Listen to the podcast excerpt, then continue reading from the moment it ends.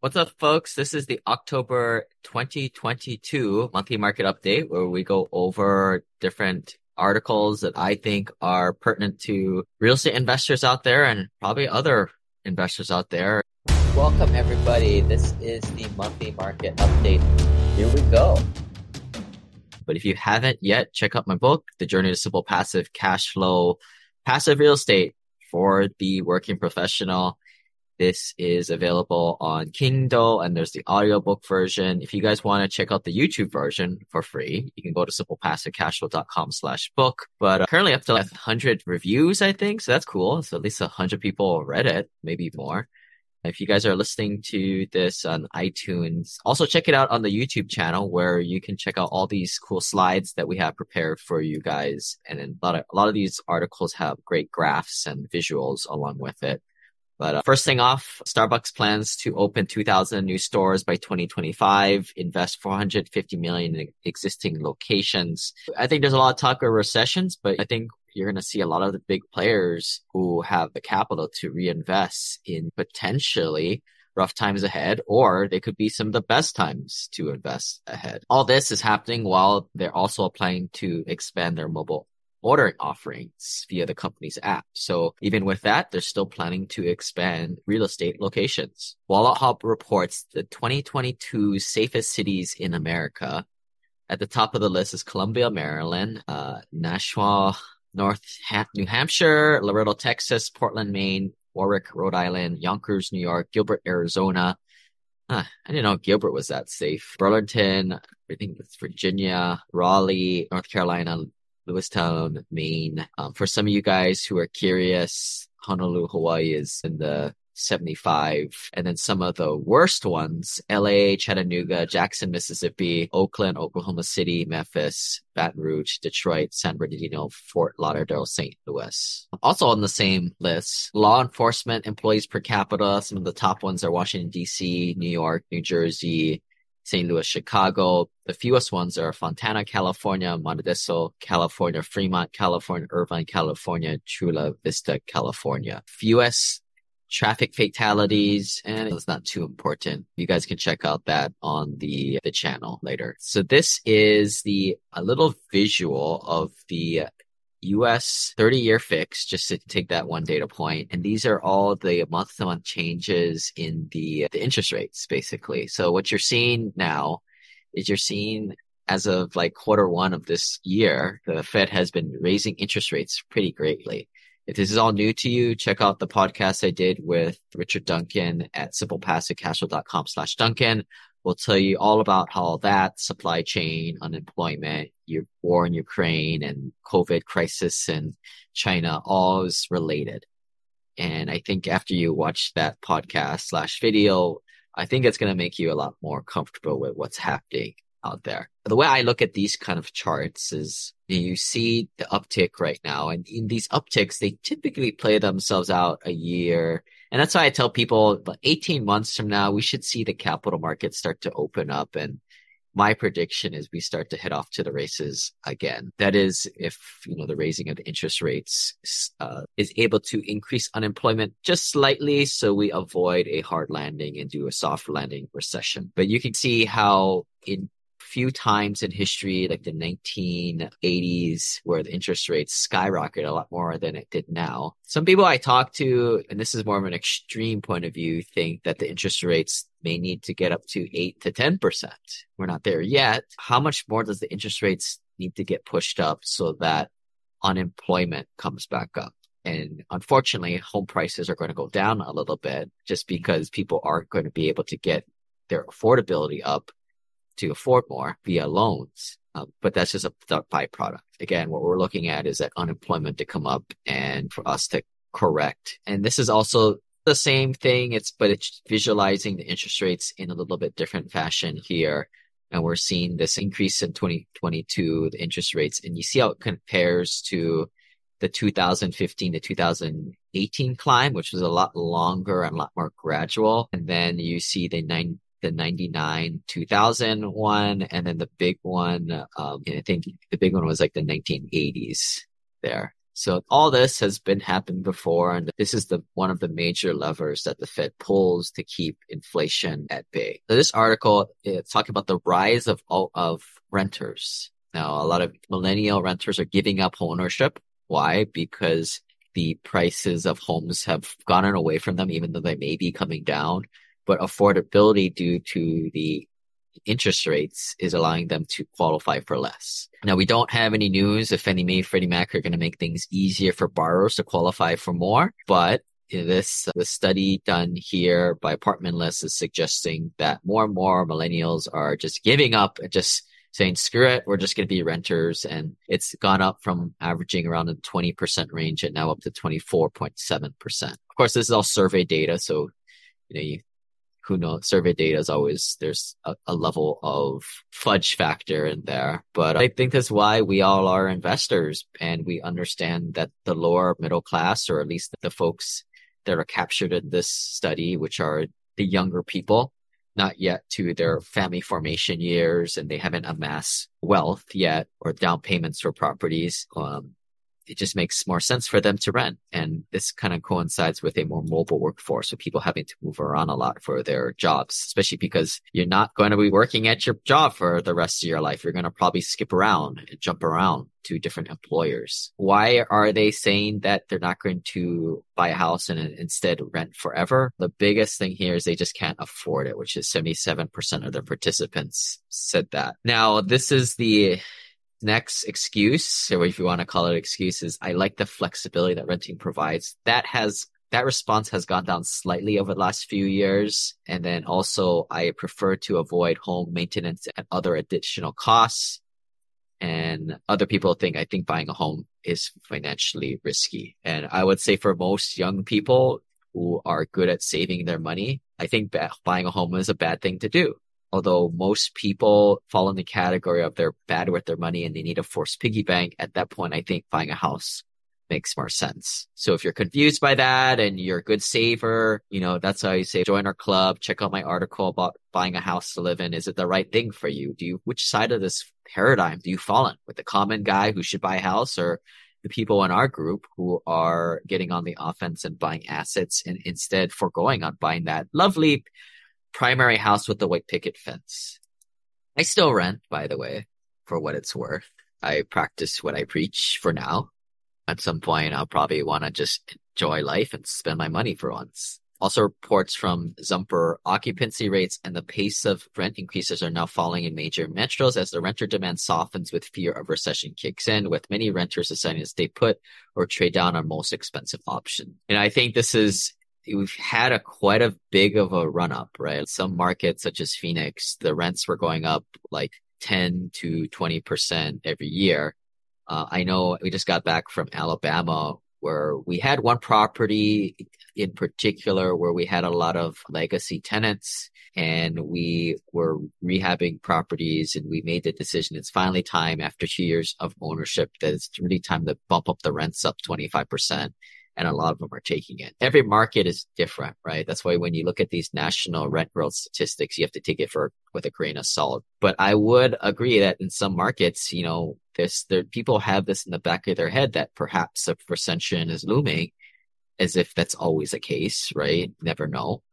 But maybe people are using that as a means that instead of springing for that $1,600 luxury apartment, just going for the $1,300 one that makes sense which they should, I think. also, maybe you can uh, contribute this to the interest rates going up, but seller sentiment is decreasing with more inventory coming online and sales taking longer to complete. Yet, I think you're still seeing a lot of major metros with a days under market of under 100, which is that two to three months. That's considered a seller's market at that point because you don't have that much inventory. But we're still, a lot of places are still below that. And therefore, or I don't know if therefore or as a result, we, there's a general housing shortage, especially in some particular markets, the growth states, the emerging markets, as we call it. My mission at simplepassivecashflow.com is to help hardworking individuals like you do what I did, which was leave a professional career behind by building an investment portfolio where the passive income exceeded my daily expenses. It frustrates me that there's so many people out there mindlessly investing in Roth, IRA, 401k, mutual funds, or worse, going through a useless financial planner who is just selling retail and financial products. Here's the problem. There are multiple middlemen taking a cut of your returns, all the while you take all the rest. In our community, we spend a little bit of effort to educate ourselves and build organic relationships with other past investors to source the best off market opportunities, all while enjoying higher returns and better security because the asset that you purchased is a real hard asset, not some kind of fake stuff like a crypto or altcoin. The trifecta is simple. Number one, syndications to get number two, passive losses to unlock other tax best practices, and thirdly, infinite banking. Join our network for more insider access and educational material at simplepassivecashflow.com slash club and also sign up for a free strategy call once you're in there. Enter our ecosystem so if you did come out to Hawaii on our annual investor retreat, you'd be able to develop those relationships with the right people. To check out future events, go to simplepassivecashflow.com slash events and we'll see you in person. Um, also, millennials today are in their prime home buying years. The millennials are now 25 to 40. Man, how have they grown? According to the definition we use here, as such, their home ownership rate has increased faster than any other generation over the past decade. So although we're just talking about how they are going to stay renters forever, the ones who are buying very quickly, a lot quicker than other generations prior to, and maybe you can contribute to that to the fact that in the Great Recession, 2008, 2010 era, that they just absolutely got beat up and it's taken them well over a decade, almost a couple decades to recover. And the last five years, they've greatly picked up the home buying. So this would be a great, if you guys were come back to the YouTube channel, if you're listening on, and we also put this on the podcast too for you guys who like to drive in the car and listen. I try to describe these pictures as best as possible. This is probably one that you guys want to check out on the YouTube channel, but it's kind of interesting. If it has this, the lines of the silent generation, the baby boomers, Gen X, and they show the percent of home ownership rates. Um, baby boomers have finally caught up with the silent generation. Maybe the silent generation is maybe no longer or or statistically gone already. Like they're about that age already, past the age of 80. Not many of them are around it anymore. Uh, the baby boomers are potentially in the same clump with the silent generation. The Gen X are sitting at 69%. Baby boomers and silent generation are about 78% homeownership, where the millennials at 48% and climbing. What is the big issue with millennial renters not having down payment savings? Two thirds of prospective millennial homebuyers have no zero down have zero down payment savings. Survey in 2022 said that 60 60% do not have any dedicated down payment savings and only 16% have saved over $10,000. Huh, that's pathetic. But hey, that's what this national data is, right? A lot of you guys listening to these types of podcasts, at least our investor base, most of you guys are credit investors making over six figures. And most of you guys eh, let's say if you make as a household 300,000, I typically see you guys saving 50 grand at least a year. So you guys are definitely not the focus group captured in this pie chart. But, and I tell you that because number one, you take this data for a grain of salt. It's not you particular driving in your car to your cool job. And it's it, maybe appreciation too, right? Because if you're listening to this and you have the time, you're doing pretty good for yourself but you can do better, right? And that's why we are further continuing along this financial independent journey together. If, and if that's the case, join our club, simplepassivecashflow.com slash club. And let's get to know each other a little bit better. We give everybody a free introduction call with myself. I can usually pretty quickly ascertain what the heck is going on and give you some pointers. I'm not giving you financial advice because I'm not here to sell you some nonsense fin- financial securities, such as stock market stuff, but I'm just I think it's good that when I talk to people, it's not often that they get to size themselves up with people, their constituents, such as our group. A lot of you guys are the people who max out your 401ks, make good salaries, maybe even be the, the best person in your family financially, let alone your friend group. And it's, it's nice to compare yourself with people who are also financially minded That said, you keep doing that too much, you start to get really depressed and sometimes it's good to compare down. But I, I think this is why it's good for if you guys have never made it out to a retreat, we always allow you guys to come to the one of these events at least once to test drive our organization. Make sure you're part of the club because the the retreat event page is good is almost done, and we've got a hotel pick for Waikiki. So we're going to be releasing that and then ticket sales are going to be going starting here in the next month. So be on the lookout for that. Uh, U.S. apartment construction on track to reach 50 year high in 2022. This is interesting, right? Supposedly we're in a recession right now, or maybe some people have doom and gloom, but, or is that just the, the unsophisticated investors out there? Because the institutional smart money, the developers, they are building like crazy right now. And part of that is the obvious fundamental shortage in housing. Like New York developers have upped their game and the metro is projected to see the highest number of units this year, surpassing Dallas Fort Worth Metro for the first time in 2000. And this is despite headwinds related to labor shortfalls, material costs, and availability and supply chain issues. This is a first article in a many that I'm going to show where the professionals, the institutions are in a way kind of doubling down as you saw Starbucks did, as we mentioned at the top of the call. So where are they building? I'm just going to read up from the top to the bottom. New York, Dallas, Miami, Austin, Houston, Texas, Phoenix, Arizona. Ooh, that one's a little small. I can't see it. Atlanta, Georgia, Washington, DC, Los Angeles, Orlando, Denver, Nashville, Raleigh, Charlotte, Chicago, Portland, San Francisco, Twin Cities. So those are the year from the top to bottom, top 20 metros for our apartment construction in 2022. John Burns, uh, he released this great infographic on the top 10 signs of a market bubble. Some things that we're not seeing that normally would be indicative of a market bubble is very high supply. We have very low supply right now. Days in the market in most places are under 100 days. And so that's not happening other things, luxury cars for the staff. Um, when you start to see strippers buying, just using a reference from that big short movie, but when you start to see regular blue collar folks, jobs buying luxury cars, that's the time to scratch your head. And that's not happening. The other thing that's not happening is creative mortgages, right? Like after 2008, the federal government got involved and built a lot of fail safes in there. And then the last thing, the mortgage defaults and arms, we don't have that anymore, or at least it's not as prevalent. And that is one of the, some of the things that are not happening that are indicative of a housing bubble. There are some other things, and which is why I think we've already been in a recession for the last couple quarters. But uh, the industry publications I read are saying we're going to be in this state in the next year.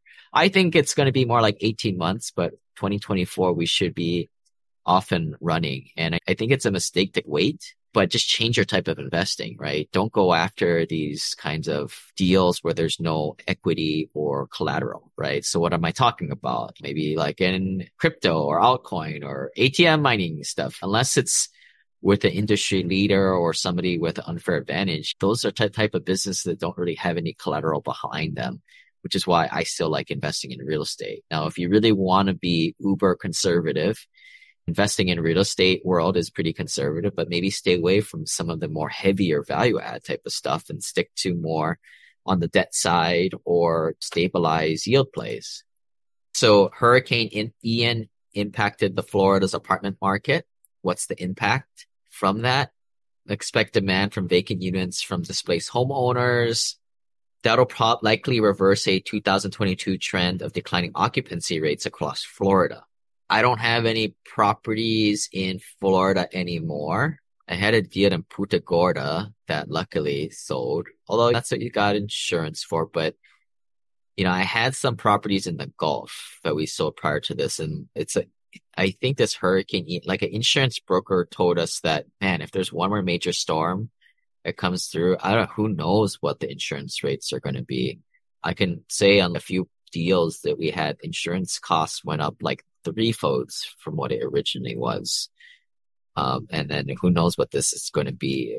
my thinking is that the insurance rates are going to be so high or uninsurable that the federal government's going to have to get in and help back so people can buy insurance so people can live there. But we'll see how that plays out. But for now, um, hopefully that Tampa area recovers pretty quickly. This commercial property executive article continues with this catastrophic loss impact to insurance and reinsurance carriers. Carriers would be firmer in the requirement for increases and pressure on the magnitude of their thought process. Retail and restaurants are probably the most vulnerable but maybe not the most expensive. A lot of companies, especially in Florida, do plan for catastrophe and for more expense. It would be to replace their equipment than more seriously, they take it already. Florida was already seeing challenges in terms of securing capacity, high construction costs, and supply chain issues. Hurricane Ian has the potential to exacerbate these market issues while making insurance difficult to find and maintain. And I would personally add on with seeing what the premiums increase this next go around. Um, so one trend that's happening, multifamily developers are turning some dead space office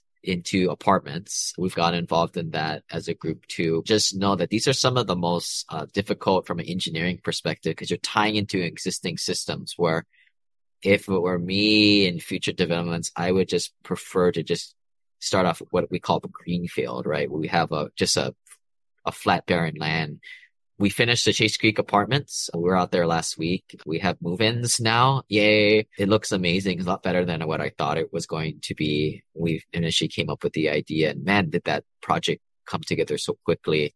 I believe summer of 2021 were when the, the concrete pads were getting installed and it didn't take much more than a few months for the frames to get constructed and then it to start to look like apartment complexes. So we've got 230 units out there in Huntsville, Alabama. Plan is to do more. And if you guys want to jump on the next deal, get to know us and join the club. Jim Costello, chief economist at MSCI Real Estate says the key issue people do not understand is just how difficult and expensive these conversions can be. And I think that's what I mentioned earlier. So here's a trend that I've been tipping my investors off, especially those who joined the club. Um, with the difficulties in the capital markets, we were seeing Fannie Mae and Freddie Mac get a lot less aggressive on lending and giving out worse terms back in March and April. And now we're starting to see some of the secondary lenders, community banks, etc., do the same. Greystar, which is traditionally one of the bigger operators out there, they're starting to offer financing to multifamily borrowers because of this need, right? As big players pull out, there is a demand and folks like Greystar are filling that void with obviously higher rates because that's what the going rate is. But this is also why we've switched um, our mindset and our acquisition strategy. And that's why we're really not doing deals anymore. I really don't know how people are making these deals pencil these days with interest rates where they are. And because they can't get really good lending. And this is where we're starting to fund deals as a lender um, because it is a lot more secure, especially in uncertain times in ahead. But still, still you got to outpace inflation, right? And we have to still remain active.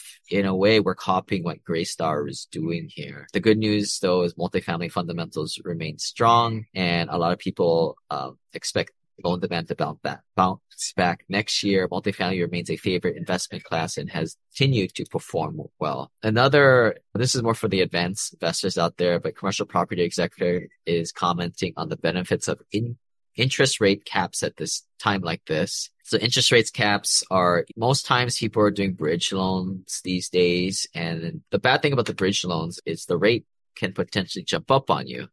Of course, if you're doing value add, it's not a huge deal because you're generating so much force appreciation and you're always going to be, you should be in theory over water or above water. But one way you can mitigate that is doing a interest rate cap. So your interest rates can't go above, say, a percent or two. It is costly though. And though the Fed's policy of raising the Fed's funds rate and quantitative tightening to help with inflation should eventually provide builders some relief. It's no wonder that in recent months, borrowers who plan to start construction projects have been asking their debt capital sources for fixed rate notes. But in a way, it is like an insurance policy or hedging. You pay a little money for that, that rate cap. Well, right now they're really expensive because everybody and their mother knows that interest rates are likely to go up several times at a half a point, three quarter point intervals And this is where I, I'm speculating we get in the eight to 10% range for just regular 30 year mortgages for people. And then it'll go back down, but this is where these rate caps are extremely expensive for folks, for operators. But here you're seeing you can buy different term lengths and then the cost of doing them. For those people who buy options and calls and things like this type of chart will look very familiar to you guys, but that's in the financial world is a lot of you know kind of these charts and in a way you're just gambling at what's happening in the future and you're pricing in risk RE Business Online is talking about battle over rent control. So municipalities in New York and California, these more blue states have taken steps towards enacting further rent control with states such as Nevada are shooting them down entirely. These are the battleground uh, states to watch if you're a landlord. Only five states, California, Maryland, New Jersey, New York, Oregon, and, and Minnesota and DC have rent control laws in place. 31 states have preemptives that prevent rent control policies, including Florida, whose law bans local governments from controlling the price of rent in certain cases. As one, California and New York probably lead the, the nation. They follow each other as a group. So they, to me, as an investor, it's always good to have one eye on this. But if you're one of those people who gets stressed out and freaked out about all this type of stuff, don't worry about it. Just uh, diversify your portfolio and try and stay one step ahead of the curve and invest in the states that aren't going to go down this road. There was an article here that kind of talked about the ground looks shaky. The safe thing is to do is to build multifamily assets. Um, and this is the approach that we're personally taking as we start to pick up more parcels of 20 to 50 acre pieces of land. If you guys have any, let us know. We'll buy it from you because there is a, it's a very safe play. If you can structure your contracts and you have the the educated personnel and experience to take a dry piece of land or entitled piece of land and turn it into the highest and greatest use, which could be a class A apartment. Course, workforce housing is a sector we still like to stay in. You have a lot of room for margin. I think the numbers on the last one we just built like 180 grand with all hard and soft costs. 180 grand per unit. We should be able to sell it for at least 250 here in a bit. So you're talking a huge profit margin right there. And what I'm learning is that sophisticated investors they don't really care about the cash flow along them every month or every quarter because they have a bigger balance sheet, higher net worth, or jobs. But what they care about is security and making bigger whacks of equity. And that's what the developments come in. So we're going to be focusing more and more on this. So if you guys want the inside scoop on this, make sure you guys are part of the club and you completed your onboarding protocols call with myself, etc. And first step, go to simplepassivecashflow.com slash club. The Congress passed the Inflation Reduction Act, which everybody joked and uttered that, yeah, how the hell can you create an Inflation Reduction Act when you're spending billions of dollars in the process? But not much from my circle has come ways you can use this. One of the most significant benefits of was the IRA ex- uh, is the expansion of the Advanced Energy Project Tax Credit this allows you to credits up to 30% of the investment per property using qualifying advanced energy project that is certified by the Department of Energy. So what does that mean? I think this is the point where they write it and then they administer some letters down the road. So some of the drawbacks that came out of this Inflation Reduction Act is an enactment of the corporate minimum book tax. Minimum tax would be 15% of book income, which is amount of income showed on the application applicable corporation's financial statements. Fortunately, this doesn't really affect individuals like a stimulus check would, right? But this goes out to the municipalities, the states are already providing some economic development incentives for new or expanding manufacturing facilities, either in the form of property tax exemptions or income tax credits. So some things that are not included in the final edition of the bill are changes to the carried interest requirements that would have had a tremendous negative impact on the multifamily industry. So what carried interest is some sponsors, general partners who only get paid when passive investors get paid there there's some tax benefits to that. It gets taxed at a different rate, or like, the big mutual funds or big big funds out there, those leaders get paid off carried interest. That has been left off the table. And I'm just I'm pointing this out because this is just another thing that they put in there to scare everybody, or maybe the Republicans put it there to scare the Democrats, or who knows, vice versa. But a lot of these things put in there, and then when these things are actually written, most of these concerns just fall off the map. What was the last one earlier this year was they were going to threaten everybody's self-directed IRAs where you now you had to get this cumbersome uh, type of appraisal done every single time that costed you a fortune. You know, that stuff like that.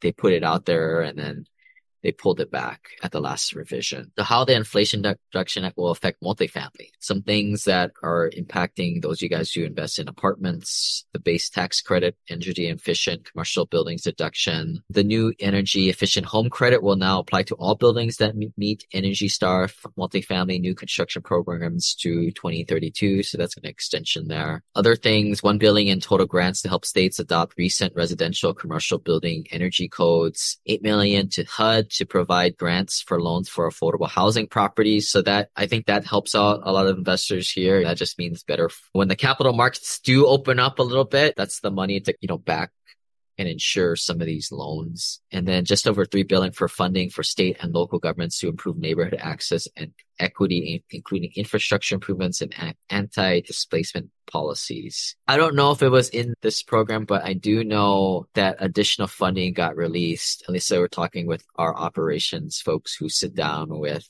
the tenants to help them apply for government assistance. That funnel was back on. Some of the buildings in certain municipalities are, are under the viewpoint of certain judges going through the eviction process. Some, there are people getting those government checks, government assistance again. So that's good news for us. Uh, multi-housing news says some homeowners prefer single family rentals. Discovered that one in four owners would live in a rental house if they could find a place that meet their exact needs. And I always question these types of surveys because it's like, sure, they would love to live in a house, but can they afford the damn thing? Just like a lot of our investors, they always say this happens two or three times a year. I get investors saying, yeah, I'm going to be talking with my tenant in my rental property and they want to owner finance it. So it'd be a great way to not pay taxes and get a good price. And I'm like, I laugh because it's, dude, I've never seen that happen. Every tenant wants to buy the house they live in and none of them have the credit score, let alone $10,000 to the name for a down payment. So you're better off just selling the thing,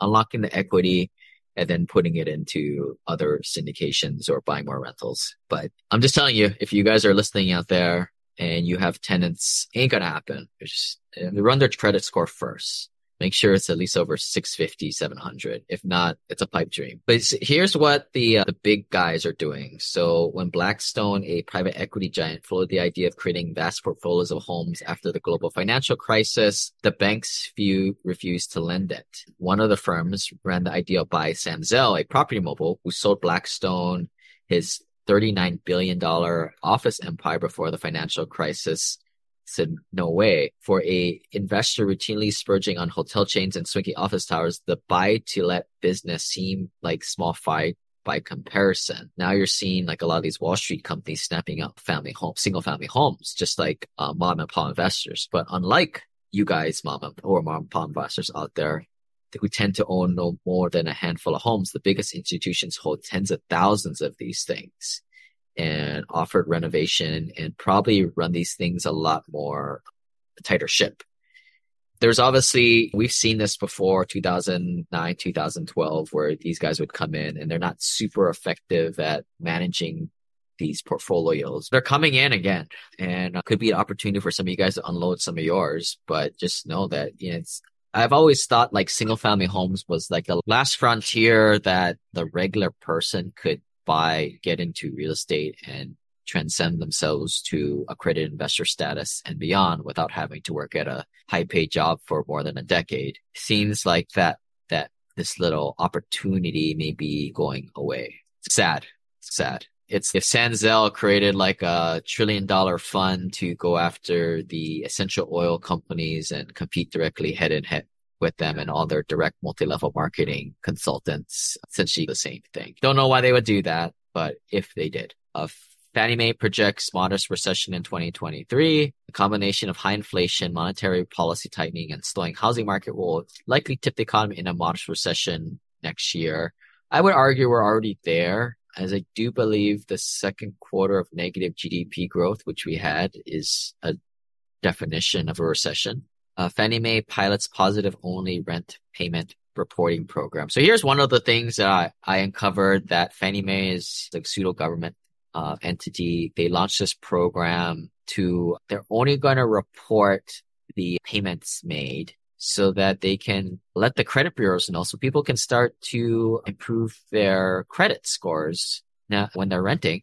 Now, I don't know what like a non-report of a positive. One's got to assume that the dude didn't pay, but mm-hmm. that's, I think this is a, as a landlord or a property owner, I like this because it gives me some insight into who the heck we are renting to, that there's some kind of trend and history there instead of just some random people off the internet or Craigslist people. You know, I joke there, but, or people coming off the street, literally. But that's something that they're putting together. And they're, the reason why they're doing is they want people to improve their credit scores to eventually buy houses to live, or at least the qualified ones. South region sees the most pandemic era revenue growth. Um, we've talked about this many times. The particular metric focuses on rent roll, but does not include amenities or concessions. So it provides a nice apples to apples comparison of revenue performance across regions and markets. The Northeast again really outperformed through 2020. In fact, it, in the West region, there was a slight decline.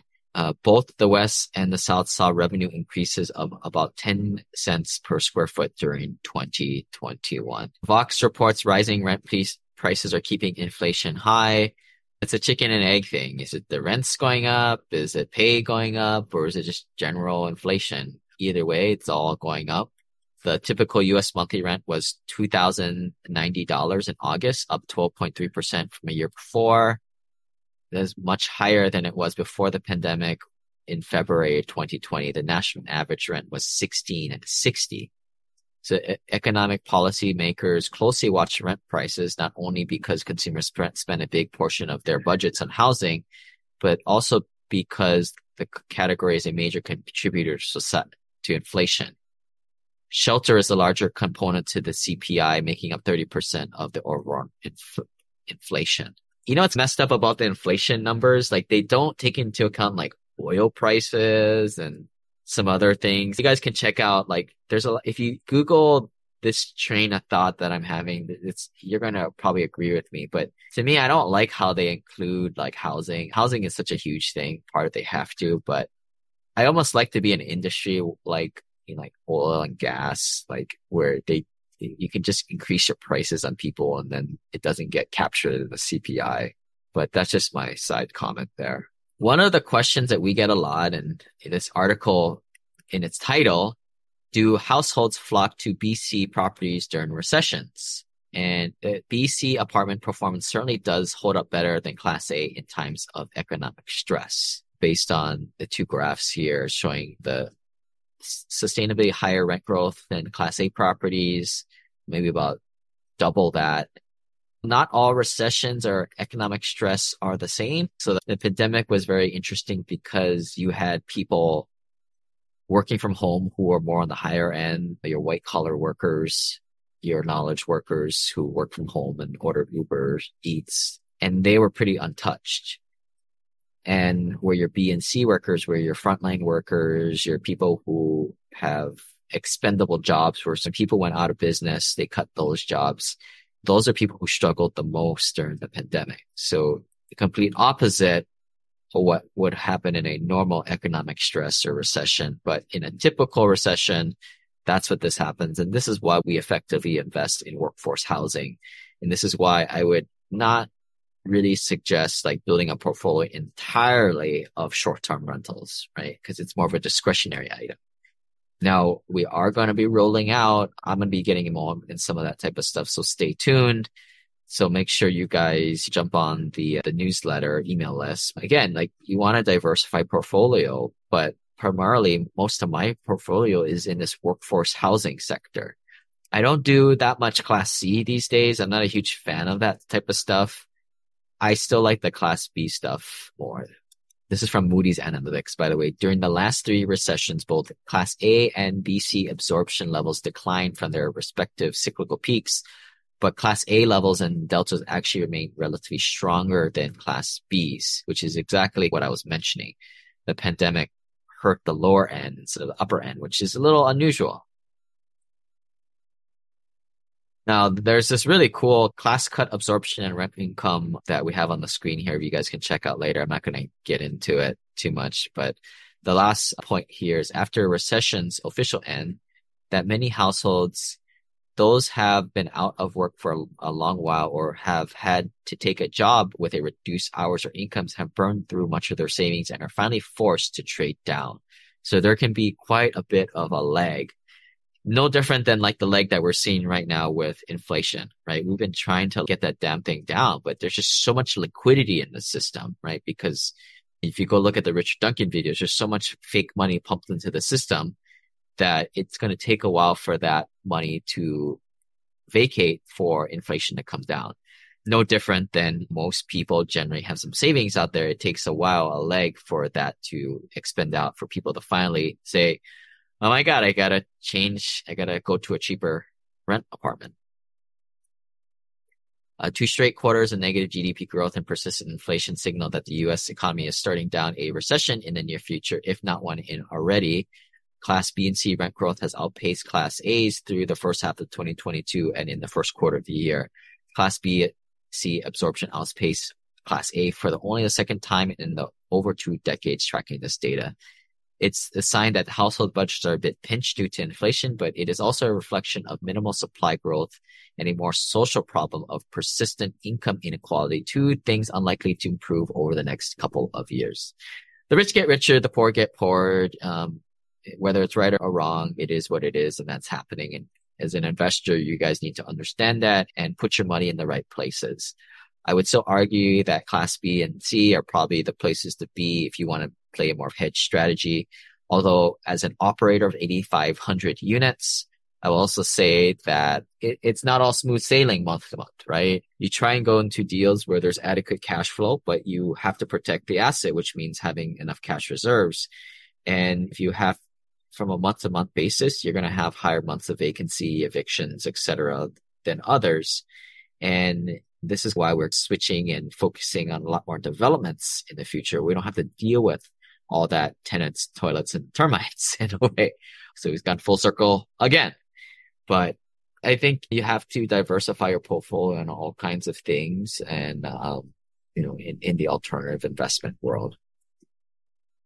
And that comes up to the end, folks. So we're going to be doing the retreat in January to 2020 and 23. So join the club to get first access to that. Simplepassivecashflow.com slash club those you guys are in the family office group, the FOOM, you guys are going to get first crack at it. So if you guys are in that group, um, when we send you guys your checkout form, sign up for it as soon as possible because you guys get the best pricing and we try to hold slots for you guys. But after a while, we need to know what our head count is. We need to know who's coming. If not, I'm going to get stressed out and we need to plan the activities for that three day retreat here in Hawaii. That's going to be coming out probably after Halloween time. So you guys have some time. If you guys are new to the group, get on board. And if not, check out the book, simplepassivecashflow.com slash book. And uh, I will see you guys next month.